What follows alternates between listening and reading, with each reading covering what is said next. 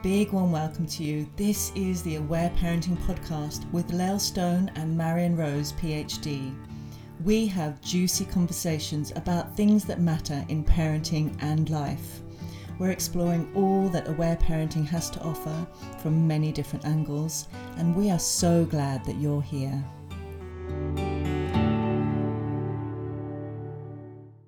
Hello and welcome to the Aware Parenting Podcast. I am Lael Stone and I'm flying solo today. My lovely uh, co host Marion has been having some tech issues with her mic. And uh, so we decided we were just going to, we wanted to do some short little podcasts and we thought we'll just do them individually. So today I'm going to talk about when our child says, I hate you. And Marion's going to be doing a podcast soon about um, feeling heard as a parent when we when we have big feelings around not feeling heard or listened to. So we've got some little solo bites, some short little podcasts that you can listen to that can hopefully give you some tips and tools to use uh, when when we have big feelings or when our children are coming towards us with some really big feelings. So this one, I hate you, is uh, something that many parents will um, probably know. Quite a few parents have reached out to us saying, What do I do when that happens? When my child's so angry and they're saying, I hate you, or you're the worst dad in the world, or, you know, you're the worst mom. When all those big feelings are brewing, what do we do with that? So, I would like to start by reminding you, as we talk about so often here on the Aware Parenting Podcast, to look behind the behavior. So, when we have a child who is in front of us saying, You're the worst and I hate you, what they're doing in that moment is really saying, Hey, I have got a lot of feelings on board and I am trying to find the most hurtful thing that I can say to you, or I'm trying to express my pain. So, if we can, first of all, just imagine that when our child is saying, I hate you, they're waving a little flag in front of us, going, Can you please help me? Like, this feels too big. I'm feeling really stressed. I'm really, really overwhelmed. And these are the words that I can find to express to you how I'm actually feeling. So, the first step always is to look behind the behavior and go, mm, there's something going on here. And as we've talked about in so many of our other podcasts, perhaps they have just come home from a full day at kindergarten or school. Perhaps um, they've had a day where they've been rushed, you know, from one place to the next. Um, perhaps one of their parents is away working at the moment moment. Perhaps there's a new baby in the family. Perhaps as a teenager, they're just trying to figure out who they are and they're feeling pressure from their friends or schooling we always have to look what else is going on here because it's really important to remember that our children want to be in balance and want to stay connected to us. And when they're not it's usually because something else is going on. And often they need our help to unpack what's going on or to support them in it so they can find their way back into balance. So the first thing i really want to just stress is that when our child is saying i hate you it, it in the moment what they may be saying is i am so full up with my feelings. I am so spent. A lot of the time what they're saying is not what they mean. You know, they might feel I hate you in the moment because you're not letting me have more ice cream or you're not letting me go out with my friends even though everyone's going to the party. Like they may be feeling that in the moment, but if we can look underneath that and behind that, then we can often see that there's a whole lot more causes for why those feelings are sitting there. So I think that's really helpful to start with is if we can imagine it's them waving a red flag saying, "Oof, this is big for me right now." Now the reason why I think it's really important and Marion talks about this so beautifully around what we are interpreting and what we're making it mean. So, what are we telling ourselves in our head when our child says something like, I hate you or you're the worst in the world? Now, often we can get, well, not often, but I'd say most times when we get activated or we get angry, we are tapping into younger parts of us. And, and I'm going to go into that a little bit more in a minute. But a lot of the time, if we are standing there and our child says that, and our thoughts go to, How dare you? Or that is so disrespectful. Or often one that comes up a lot is, I would never be able to say that to my parents. I would have got in so much trouble if I had said that. Or maybe another thought is, what what is wrong with you? Why are you so angry? Why are you so naughty? Why are you so bad? Why can't you be good like the other kids? So one of the things I think that's really important to lean into with so much compassion is what we're telling ourselves. What are we making it mean? What's going through our head? Because a lot of the time, much of the conditioning that we've had, uh, the wounds that we have from our own childhoods, will turn up in our parenting in ways like that, where we're looking at a child and we're like, this is not okay. This is not acceptable. And if we are looking through that lens and we are having that inner dialogue go on, then often it's going to be really hard to stand in our center or meet our child in, with compassion in that moment. It's going to be really hard to to be able to see our, our child when they're really angry and go, "Oof, you're having a hard time. I'm here, buddy. I'm here to help you." Because if we've got a lot of inner dialogue on that's making them wrong, or why are they bad, or you know this this is disrespectful, then it's going to be very hard to get to the places where we can meet them where they're at. And so it's really good to challenge challenge our thinking and to explore a little bit further as to well where does this story come from you know what what do i believe or where is my place in this picture that is making me think that? Now this is where you know at marion and i talk about this a lot of you listen to our podcast that when we have a reaction to our kids, it is ours to own.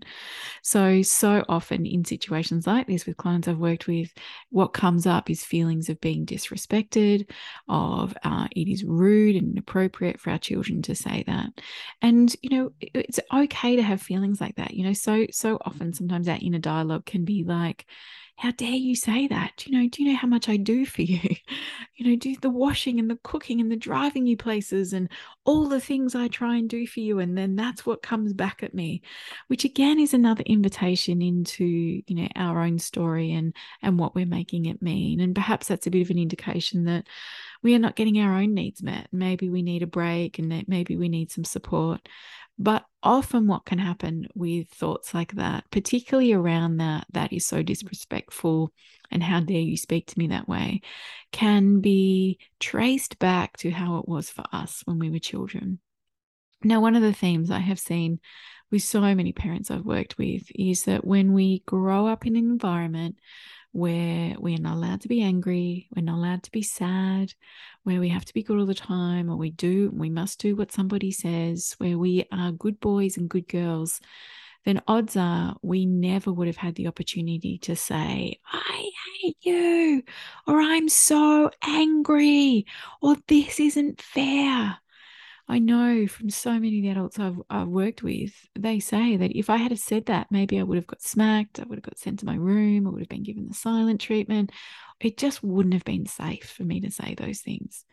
And so often, what we can see, as many of you will realize, is you know the wounds of our past and the stories that we carry there turn up in our parenting, and they turn up in the ways around where we have big reactions.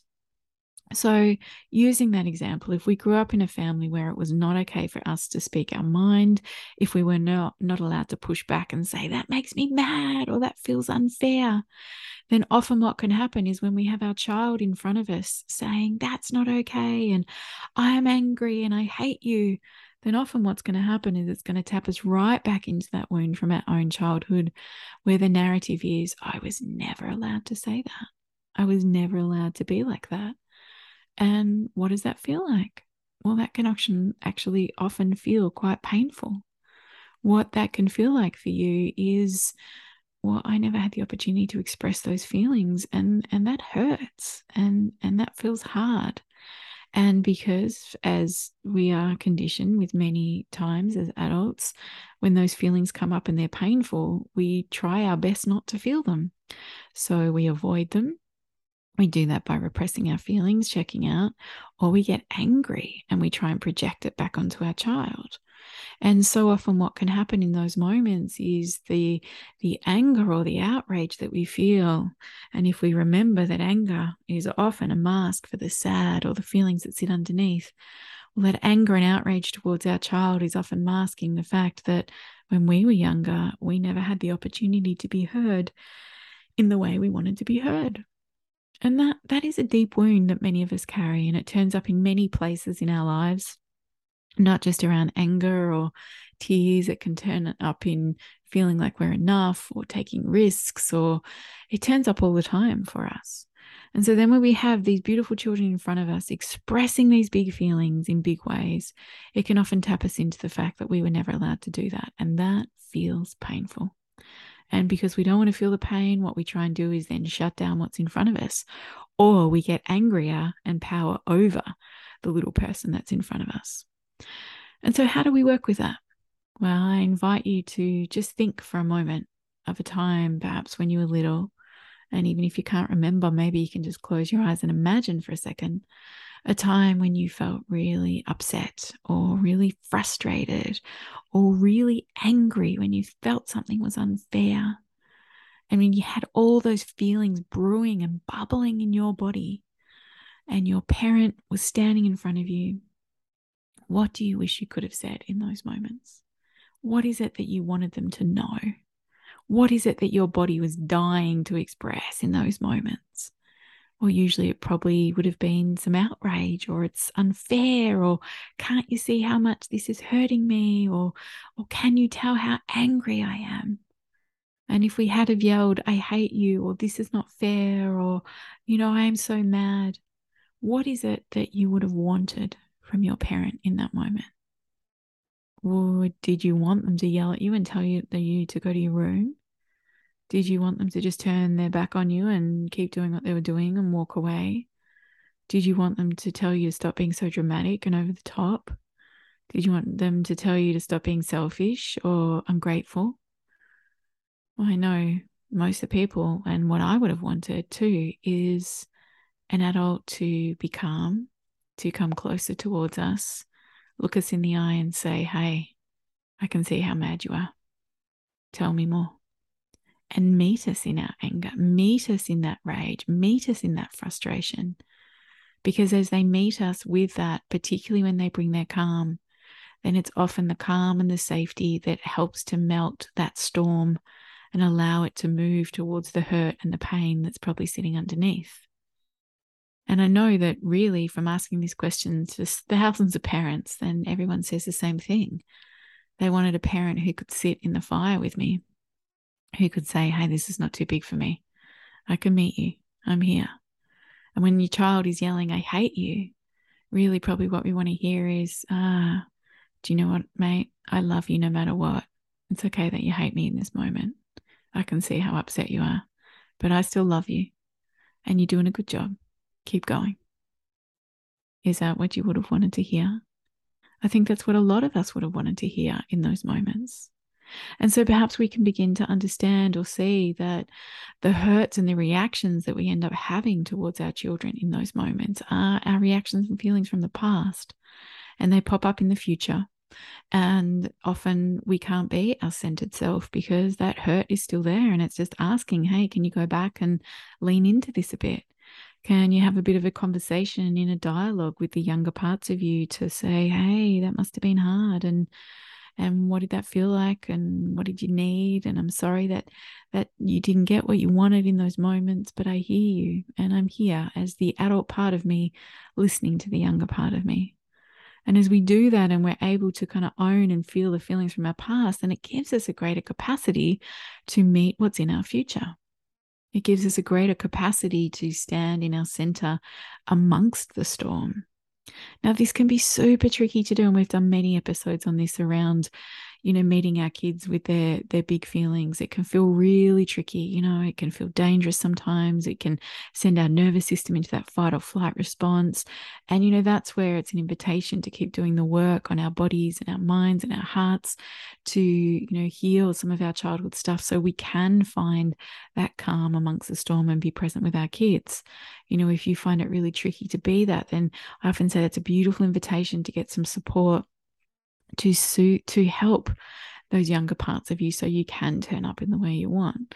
And it's big work. I, I know it's big work. Marion knows it's big work. We've both had to do this to be able to meet our children in their fire and their anger and stand there and say, Hey, I love you, even when you bring this side of yourself to me.